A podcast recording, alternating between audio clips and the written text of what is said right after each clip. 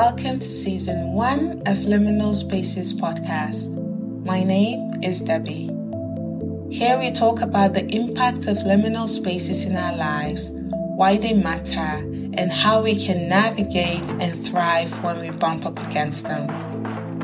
Today, I am joined by Patrick Dutson to talk about life through COVID 19 and how to reimagine the future. In this conversation, Patrick shares his wisdom and perspective on how we can approach the liminal space season the COVID 19 pandemic has launched us into and reimagining the future through the lens of identity, creativity, storytelling, and community. Patrick is an author, chef, and speaker, amongst other things.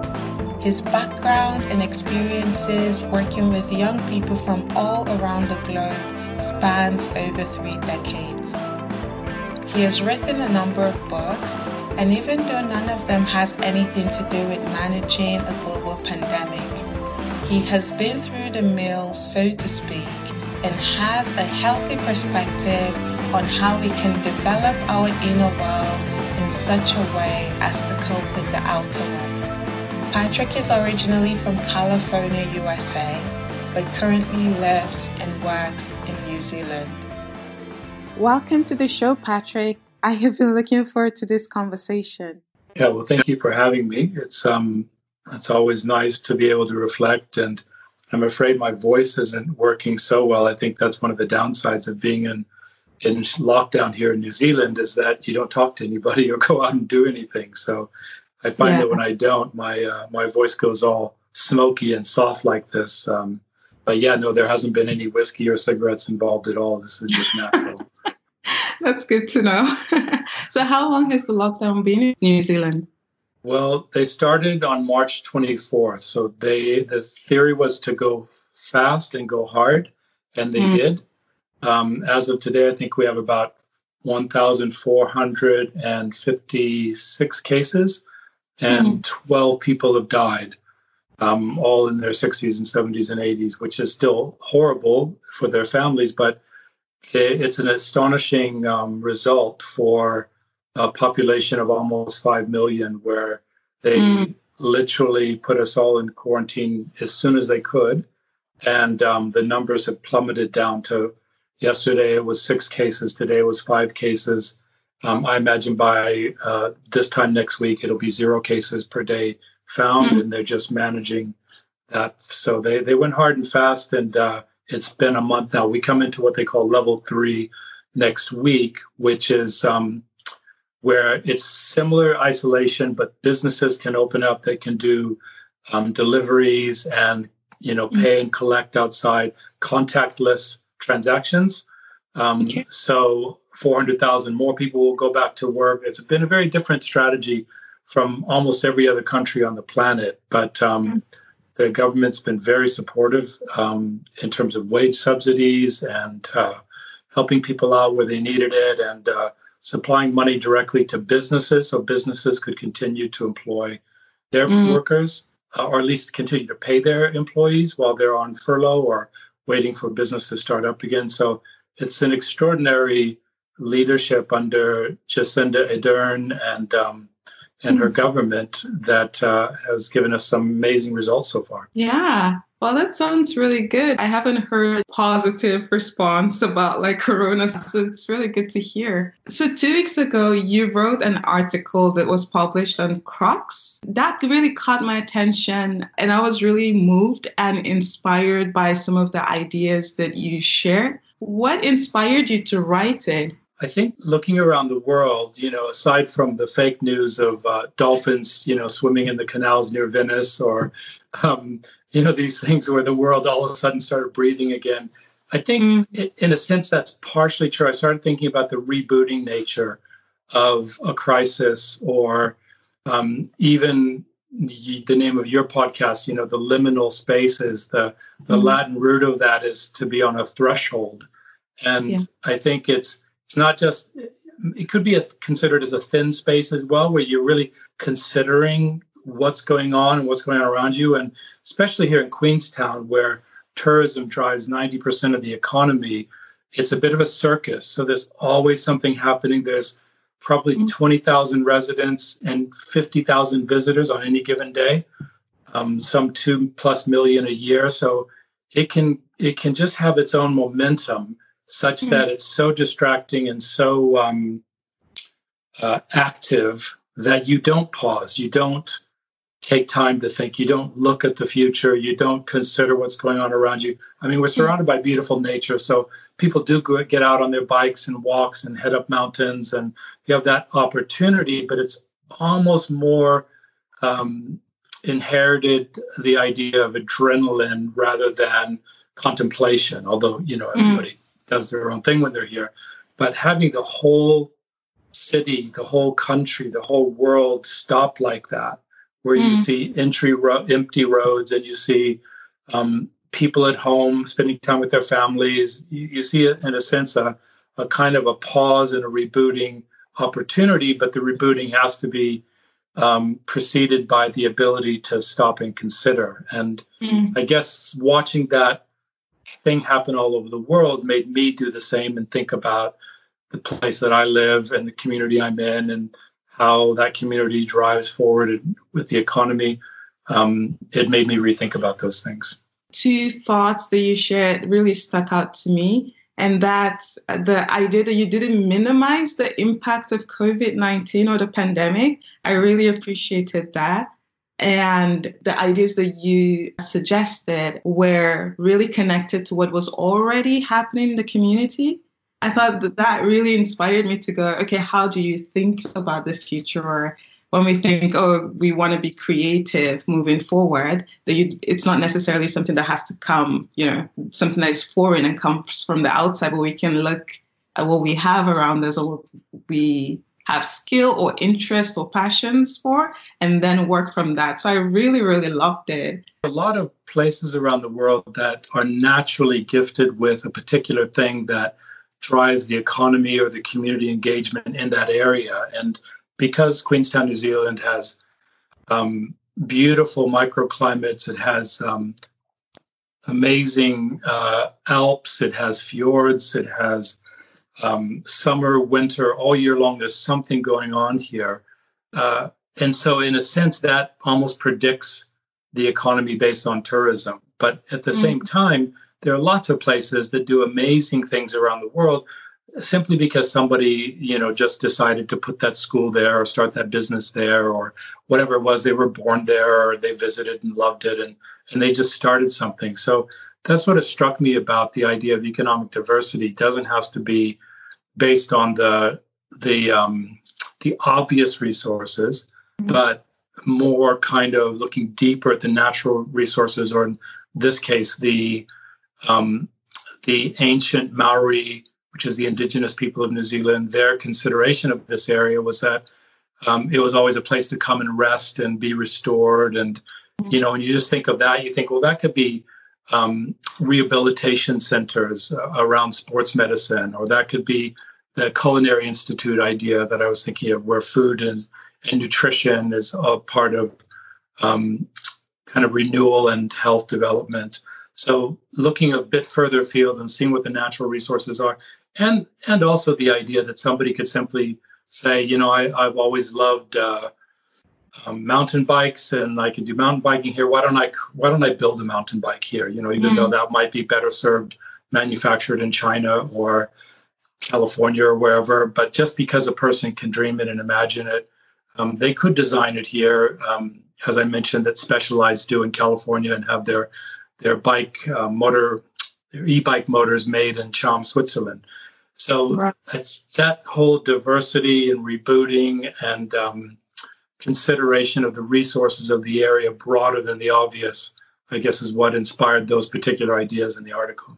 Mm, it's amazing. So you're an author. Actually, that's how I first came in contact with you because I read two of your books, Psychotic Inertia and The Identity Project. Eight years ago now. Since then, I've kind of become an evangelist for the books because I, I use it with my students, I share it with my friends and family. So I think the ideas in the book are so powerful and they've been, they've influenced the way I see life and approach. Like, share a little bit about your background and the work that you do. Like, what has inspired you up to this moment to share those ideas in the books, particularly? It's a good question. Um, I have to fill out some application papers for a bachelor's in psychology that I'm applying for here in New Zealand um, because I've never studied formally. I barely made my way through high school, um, didn't really have a clue as to what I wanted to do and how mm-hmm. I could go about learning. Formal education and I never really got along well.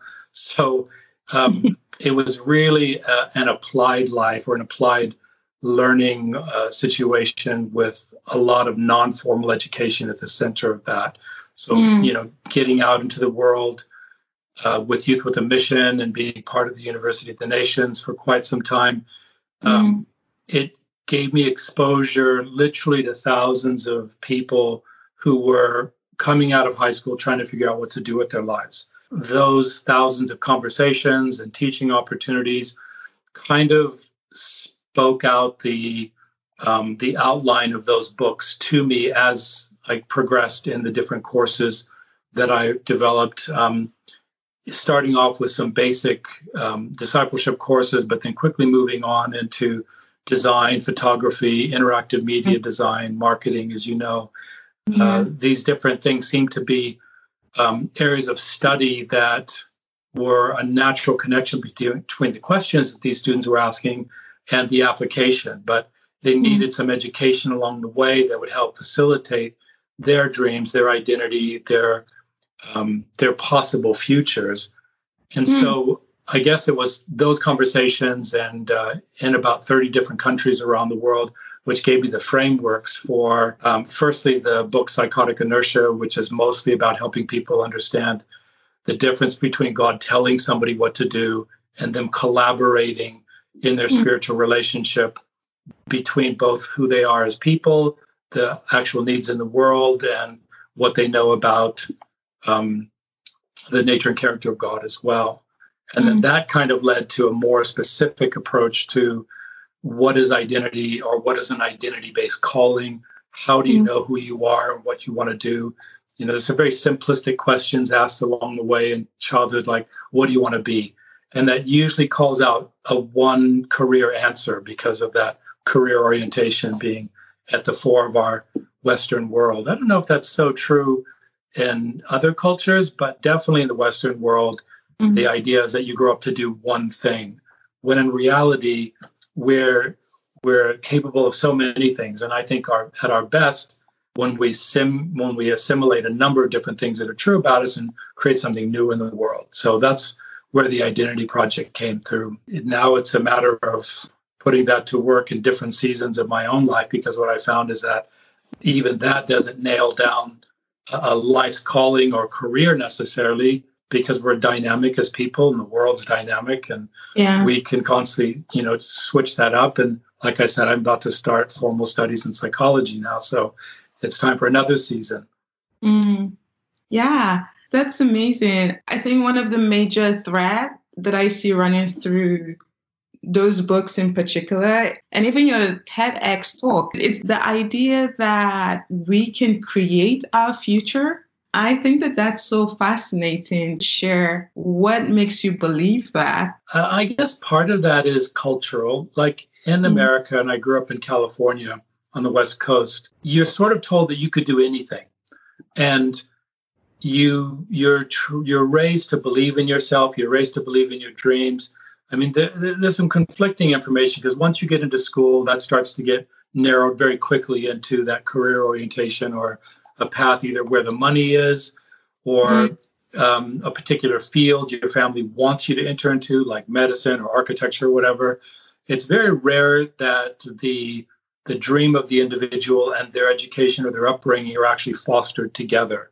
Usually, mm-hmm. there's tension. I think for most people that they know that their their imagination and their identity could lead them to so many different directions, but very quickly they meet the world of pressure and um, education that that narrows that in. In fact, I think the French word where career comes from means a horse a horse on a narrow path, and mm. that's typically what we get educated towards, whether that's um, for an econ- economic outcome or status outcome. Um, mm. But having said all that, I think California is a broad thinking environment and you're raised to sort of think that way. My mom always said, you know, you can be president if you want to. And I think I think a lot of moms and dads say that to their kids. Um, yeah. That's right before they tell them to get good grades and you know standardized testing and, and stuff that ruins all that. Maybe yeah. this is why we get the presidents we do. But uh, for me, I guess I, I kept running into the tension of that up against, like I said, these thousands of young people that I would constantly be meeting and seeing that they held that tension in them as well, where mm-hmm. they either their faith was limiting their imagination and their possible outcomes, whether their education was or their culture. And um, it just seemed to me that the power of an individual's identity, and by identity, I mean uh, kind of a complex relationship of uh, different things in their themselves for instance their personalities their intellect mm-hmm. their skills their passions um, things i like to call a, a, mix of their i am statements what's true about them as people mm-hmm. and um, if you take intelligences and personality and dreams and um, various traits people, people have done personality testing like enneagram or strength mm-hmm. finders and that sort of thing that you really could develop a very broad map. And you would have seen a little bit of this in that TED talk that shows that we're not that one thing like fireman or doctor. We're, we're a wide range of identity um, truths about us. And mm-hmm. I kept seeing that over and over again, in these people as well. And I thought, man, there, there's so much potential there. And it's mm-hmm. really being squandered or squashed through these, these institutions, not necessarily, but even just cultures or family systems. And um, that's what kind of inspired me to think that, you know, when you do look at some people who have put these identity pieces to work in their lives, they're usually the ones that dropped out of school, like Steve Jobs and mm. you know Richard Branson, and and they're the ones that have created stuff that nobody even knew they needed yet. Um, for instance, I drive an electric car that um, you know an entire uh, industry, the automobile automobile industry, failed to create for decades, which they, they could have done. The thing that I'm driving isn't anything um, mm. innovative in the sense that it's a new technology. It's that somebody, in this case Elon Musk, thought outside of the box and decided that he wanted to build an electric car with an amazing team of people, of course. So mm. that kind of potential, you kept seeing them you know, spiced throughout the world. And they weren't the ones necessarily just making all the money. They were the ones doing very cool things. And I mm-hmm. guess seeing that both on one side, the wall that people were hitting, and on the other, the possibility of not necessarily creative individuals as though, you know, only artistic people get to do that, but creative in the sense that they tapped into the identity and they put it to work and, and assimilated a number of different things that were true about them and made something new in the world that um, that gave me a sense of, uh, I guess, priority and hope and um, urgency, even to pursue that that line of thinking. Yeah, and it's really powerful, I think, because when I started to explore like liminal space seasons, you know, you can be creative in those moments. So you can um, have a healthy perspective and you can wait well. I believe that for me, it's kind of this recurring um, theme that comes up, and that's the belief in, in me that I can create. It's possible to think outside the box, like you mentioned. It's possible to not just think I'm creative, but make choices and decisions that um, express that belief into a tangible reality. So I think that that gives a really healthy perspective on times of transition or change or waiting. Yeah, yeah, and I think that's I think that sort of segues nicely into what's happening with COVID nineteen right now. Um, you know, getting into that liminal space is a lot of work if the environment around you is continuing at pace. If you have the inertia of momentum moving you in a certain direction, the ability to pause and say, you know, I'm going to push back the influences of things that are going on around me. I'm going to create some room to be in this space. I mean, there's still the challenge of understanding what your own creativity is and your identity and how you put all that to work, or even the knowledge that you can do that and you need to create space for yourself to do that. That's mm-hmm. all the challenge right there. Um, so that's just hard work in the normal working day world. But in a situation like this, and I don't mean to call it a gift in the sense that people aren't suffering, but for most of us, the ability to have this pause even put upon us to naturally then find ourselves without distraction because we're not allowed or the world has stopped and there is no more distraction. And once you you know scroll through facebook ad infinitum or you've watched your last binge netflix setting or mm-hmm. session you know you get to the place where you're like well man i, I maybe i should be considering some stuff here and and yeah. if you're not intentional this will make it intentional for you but i mean mm-hmm. ideally mm-hmm. the best scenario is where you're making an intentional space for yourself to do that but it ain't easy for a lot of mm-hmm. people and this situation in a sense presents itself to us to be able to do just that yeah so let's talk a little bit more about creativity. One quote that I really love and I have used over and over from you, I think it's in, from your book, Psychotic Inertia,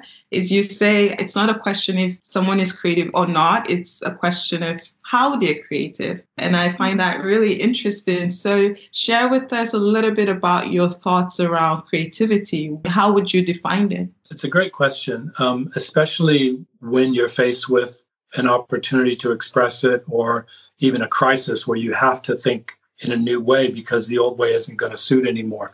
Like I said, mm-hmm. especially here in Queenstown, where most of the business was um, tourism, um, you've got to rethink now that that's literally taken away from you. What do you do now?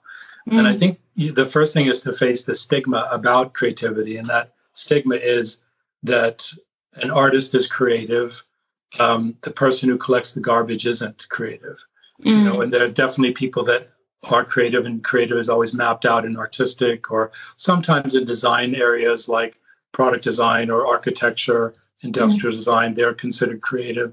A business manager, a person working at a store, running a cafe, kind of ish if the if the cafe is designed nicely, you know, but but you yeah. start drifting away from the idea that this person is or not creative. And I think that is a stigma um, not necessarily from any direct cultural message, uh, maybe a little bit through schooling and education. They start to delineate these are the arts, these aren't. This is the mm-hmm. Bachelor mm-hmm. of Science, this is the Bachelor of Arts, you know, and they start to break apart as to, um, you know, uh, mathological versus intrapersonal intelligences.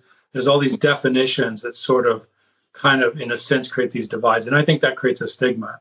So, in a time where you are it literally set aside like now the first thing to face down is this idea of creativity being only for the artist.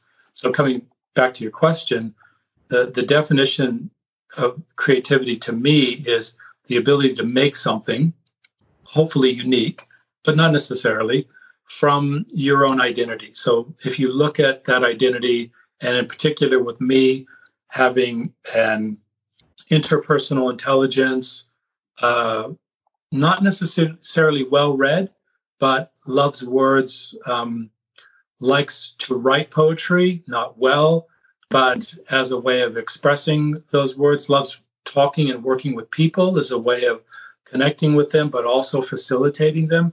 There's a mm. number of different things that I could look at my identity and go, well, there's a lot of aspects here. Um, what can I make with that? Could mm. I make a book? Could I make a podcast? Could I make a relationship? Could I make a small business?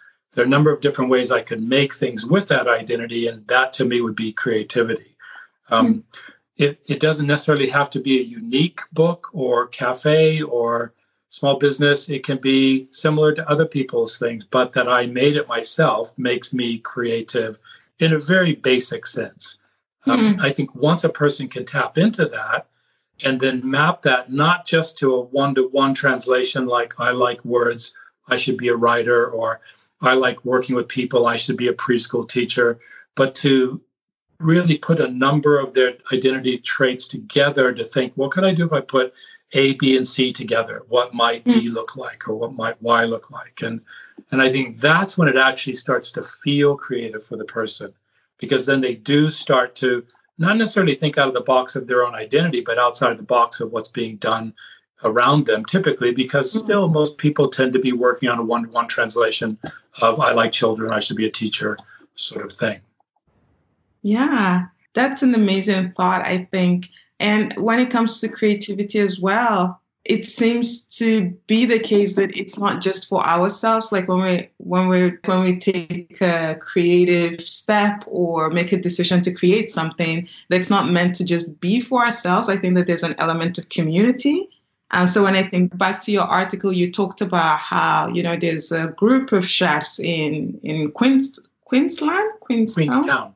Queenstown that could collaborate and do different things together. What would be your your thoughts around like being creative, but also thinking about like your bigger community, so the the environment around you, the people that you're surrounded with? Yeah, that's another good question because it sort of pushes past the stigma of creativity being an individual artistic activity into the context of creativity. And I mm-hmm. think if we only think of artists or writers, largely individuals making things within themselves, as those are creative, and the other, say, city councilors aren't, then we're missing the part of context. And so if you take what's going on around me in Queenstown, I just think, what can I do creatively? I might just, you know, take a critical eye and write things, you know, snobby articles or something like that about mm-hmm. what's happening. When instead, if I go, actually, I just finished and I did a cookbook with uh, one of these amazing chefs. It was his cookbook. I just shot it and helped him design it, put it together. It was mm-hmm. that context that drew out something of both him and I, and a mm-hmm. number of other people that were got got involved, from the people doing the hardcover bookbinding to the editing to the illustrations that went into the book, to his pastry chef that joined him. Um, the mm. context of community then created a thing I couldn't do on my own, he couldn't do on his own. And so I think the community question is great because it then draws into context. What does my individual abilities, not ability, but abilities, plural, mm. what can I bring to other people's abilities so that together and then together on top of that and then with somebody else start to multiply that possibility. And you know i think oftentimes there is somebody who pioneers or spearheads some project and they just sort of drive it forward and everybody else just kind of has to get into the wake and follow the the line. But i mm-hmm. think when something's really outstanding it's usually when you have a combination of people who understand what gifts they're bringing to the table and can work on those things together Hmm.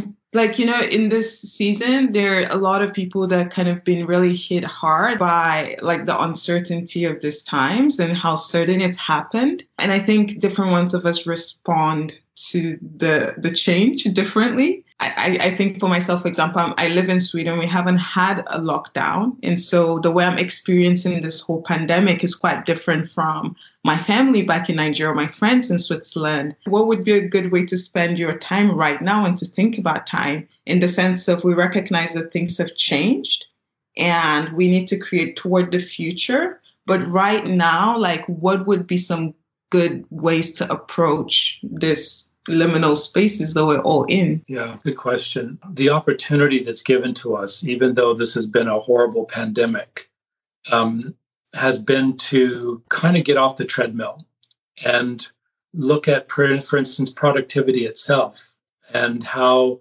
productive am I being or even creative am I being? I guess you could ask the same question. And, you know, I have to pay this mortgage or I have to pay these bills or I, I want to, you know, move myself forward in my career. There's definitely a treadmill that's happened um, in our lives uh, for, for, different motivations for each one of us, of course. But the ability to get off of that just for a moment and reevaluate what's going on, I think is is really, I don't know, I calling it a gift is probably a bad idea, but it's definitely the possibility and even I think the necessity in front of us because mm. in a lot of ways the earth isn't doing well. We definitely weren't prepared for this sort of thing, even though we've had SARS and MERS and and uh, and um, swine flu. What's the swine swine flu? SARS, I think it was. But anyway, yeah. we've had three pretty bad viruses.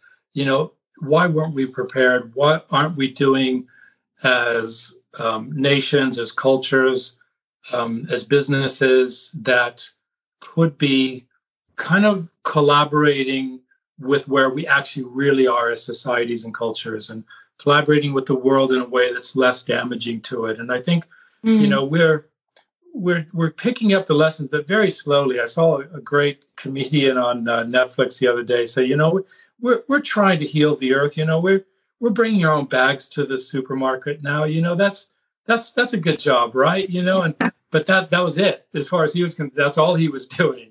And he was making a joke of that that you know our efforts have been mm-hmm. pretty thin when it comes to taking a substantial chunk out of the way we um, we affect the earth. And so it's almost like that first step is to get off the treadmill and say well, or even to identify the treadmill and say well what is that thing that i've been doing? And, and why do i feel so much pressure to be productive? Or sure there are financial or economic outcomes that are really devastating for for a lot of us, and we have to figure that out. But even the ability to get off that treadmill and say, what is it that I've been doing that hasn't really served myself, my family, my community, country, the world, mm-hmm. at different levels? And you know, each one of us can have a different response to that. But I guess the ability to think differently about that initially would be a real perspective gainer. You know, it really help us, I think, start the other questions that might say, then what's my response to this? And how do I how do I just view it differently instead of, you know, when as soon as I get back into it, what hustle am I going to create in order to, you know, get back on top of things, which could be that same treadmill and you mm. know, and we might find ourselves stopped again sometime for not necessarily as countries in this case, but maybe in the form of a heart attack in 20 years. You know, you you kind of got to think through the long game and these opportunities to pause helps you do that. Mm, mm. You talk a lot about storytelling. The title of your TED Talk, writing the story of your future of the future to come. Share with us the role of storytelling and how you see that adding to this whole process. It seems to me that there have been a lot of ways to help people try to identify potential futures, careers, that sort of thing, but they're they're all fairly linear to me. They're you know, if you have this Myers Briggs outcome, you should be a psychologist. Or if you have this strength finders, you could be X, you know, business person or Y teacher. And um, they all felt fairly linear. And, and to me, the more natural approach has been if you listen to a child, a child will kind of articulate their future in terms of story. And they'll they'll express many things that they'd like to do and where they'd like to do them and and we're sort of reared on story and the the idea of a narrative is such a powerful thing because i think it's intrinsic to us. It's a language mm-hmm. of not just planning of course but of life and of history and what i can learn from what's going on and what's going on around me. They obviously engage us in film and, and music. So there's something uh, intrinsic and natural about storytelling that I think we've missed when it comes to career planning, probably because we call it career planning. And, uh, you know, that just kills the buzz right there.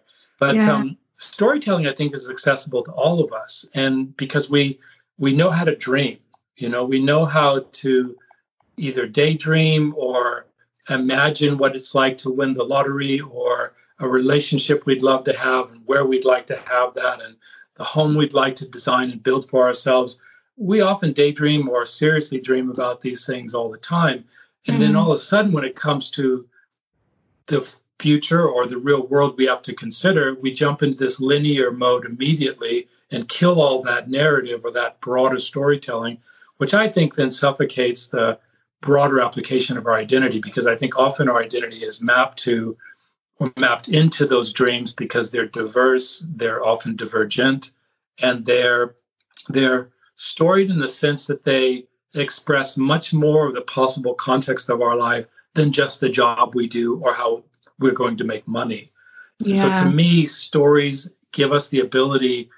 Um, and I actually, I actually did this not too far from where you are when I first caught on to the idea, I was taking a coastal steamer up the coast of Norway from Tromsø to um, Trondheim, and mm-hmm. um, the the six days that I had on this boat, I actually started to map out a bunch of identity things that were true about me. And then I thought, instead of just picking a job, because I've heard that one before, why don't I just tell the story of what I'd like my future to look like? Mm-hmm. Um, and not just one, but a few, because you know we don't have control over every aspect of our future. I think we have control over much more than we think we do, but we don't have control over everything. So the ability to imagine a number of different scenarios, and the beauty of story means I can take that scenario and not just have an end game, but a broad context in which I'm flowing and getting there by talking about the relationships, the expression of creativity, the possible work I might do, the communities I might be involved in, the space I mm-hmm. might li- live in and visit and be part of. And so you've got a range of context to map yourself into through this story, which I think enlivens the imagination in that it's a natural mechanism for us to talk about story. It places us in a context where we understand our own values and the things that are important to us and how we might apply those values and those identity statements through the course of that story. And it leaves a lot of room for serendipity and for possibility and for divergence because we're giving ourselves the permission not just to randomly live forward, but to live according to who we actually are, taking what life might throw at us and be um, dynamic with that. I mean, people talk a lot about pivoting these days, where mm-hmm. you hit a wall and you have to pivot and go another direction. Um, yeah. But you know, on the basis of what, really? If it's just you know a different career, is it just like okay, now I have to train in finance or get my MBA because you know bankers are the only ones making money in downturns like this? You know, but instead of saying, well, maybe I have to pivot, but I can pivot according to my identity, and mm-hmm. then continue to make creative movements in a direction that um, is integral to me. Yeah, that's such a rich thought. I, I feel like that gives perspective that is so helpful in that it's not about like you said, reaching for one thing or one picture is that it's it's moving and it's dynamic and we can dream and um, explore and kind of enjoy the journey instead of be fixed on I have to like take this uh, road and that's where I have to to stay on. What are you looking forward to after COVID nineteen? Yeah, the the lockdown you know here has been so um, not wouldn't say severe. I think it's been a very smart move by the New Zealand government where they put us into um, complete isolation. We had to stay in our bubble. We could go in to get food at the grocery store or petrol if we need to. Um, I charge my car with solar, so I didn't need to do that. So going out to the store once a week was like a big deal. And um, so so that gave tons of room to think about things and to consider. And I think, frankly, I'd gotten to a point in my life where I've been through a number of these different seasons and walls that I've hit and things that I've gone through where in the last probably two or three years have felt like a lot of my identity is moving towards dormancy where it wasn't really firing all, all cylinders or really thriving in its expression in the world and I put a lot of energy into the space that I live in. I, I built a home and built a sort of a life around creating space and home. You know, after 30 years of traveling around the world, it seemed um, really important to me to plant myself and to integrate mm-hmm. in a way that I wasn't just living out of my head and theories and philosophies and a spiritual context that was bereft of real connection. Um, I wish everybody had the resources to build their own space, design it, and build it because it's such a it's great exercise for one thing, but it's such a great um, way to kind of embody who you are in a physical space and um, and learn from that process and and enjoy the living in it. Um, but then after that, I felt like I kind of hit a wall on what else do I do now that I've sort of pulled back from the rest of the world and planted myself in this way. What's the expression now? Because you know, I don't know that I'm introverted or extroverted. I'm probably somewhere in the middle. I think they call it an ambivert, where yeah. you got to, you know, the ability to kind of go on both sides of that coin. And um, and and yet I noticed that I didn't have the interaction with the community or the world at large that I had in the past. Um, I was learning so many things, but not so much of a context to share it in. Um, mm-hmm. What do I do next? And so, in a sense, COVID 19 helped me to. Um, I mean, I don't wouldn't consider that I was on a treadmill because I I wasn't doing much at all aside from you know a little bit of uh, photography and some food writing and collaborating with other chefs on their cookbooks, stuff like mm-hmm. that.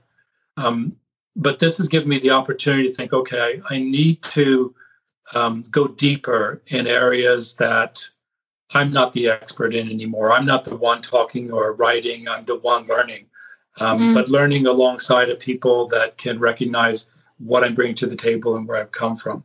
So that's where doing the BA in psychology has come into play, where I'm considering further study and then um, being able to perhaps put a master's on top of that. But more so, not just for the letters, but rather to start asking questions. Um, for instance, most psychology has focused on talk therapy for such a long time.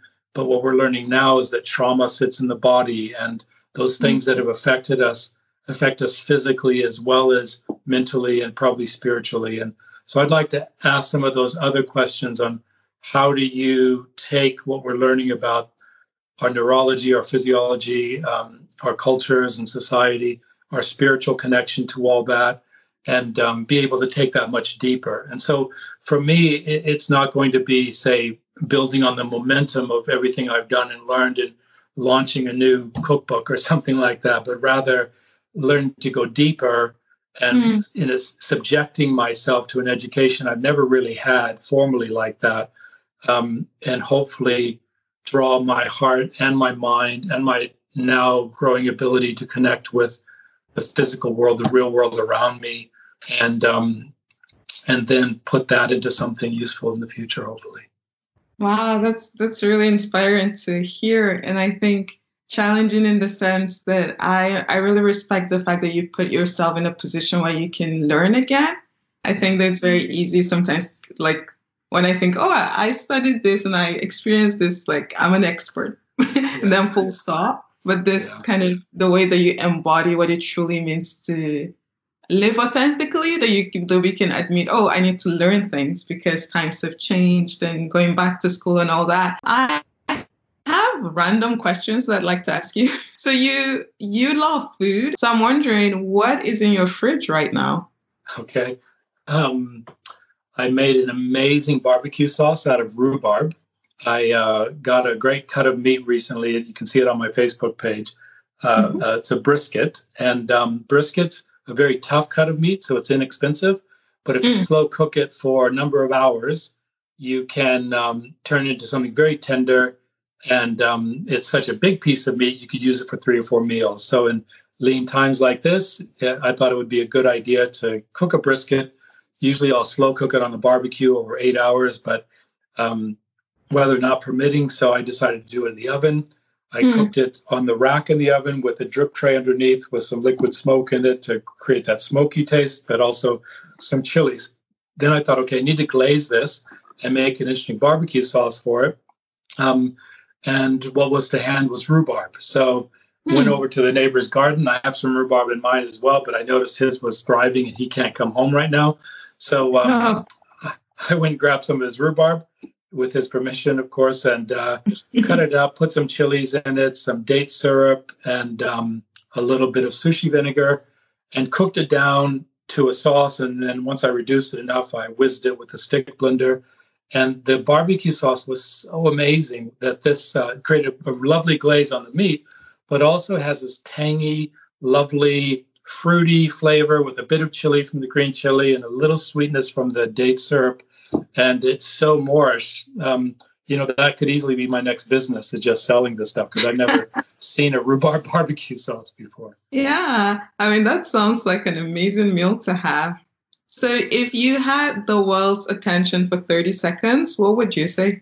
I would say that we need to consider our 12, 13, 14 year old children and to give them a better rite of passage in their transition from childhood to adulthood really focusing on their identity, and then finding a way to practically facilitate those dreams and stories for the next at least seven years of their lives and helping them get there, despite perhaps their education, their culture, their opportunities, because I think that powerful connection would eventually change the world.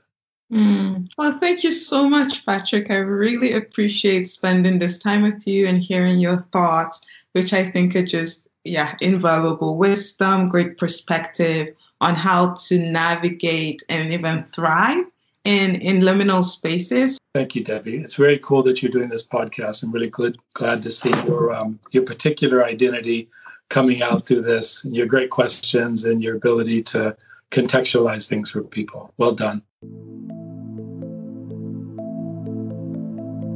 There's so many things to contemplate on from this conversation. Patrick's rich insight on storytelling, creativity, and identity is so refreshing. A revibrating thought for me is the challenge of how I can facilitate a better rite of passage for the upcoming generation to transition from childhood to adulthood, and also how I can facilitate the unfolding dreams and stories of people around me, from family, friends, co workers, and my larger community. You can find Patrick's books, Psychotic Inertia, Identity Project, and Kitchen Sink on Amazon and other bookstores. And also check out his website, patrickdodson.co.nz. I hope you can take some time to reflect on a question, a phrase, a thought that resonates with you and is applicable in your own life be encompassed by love, and always remember that even though none of us can control everything that happens to us, we can all control how we respond.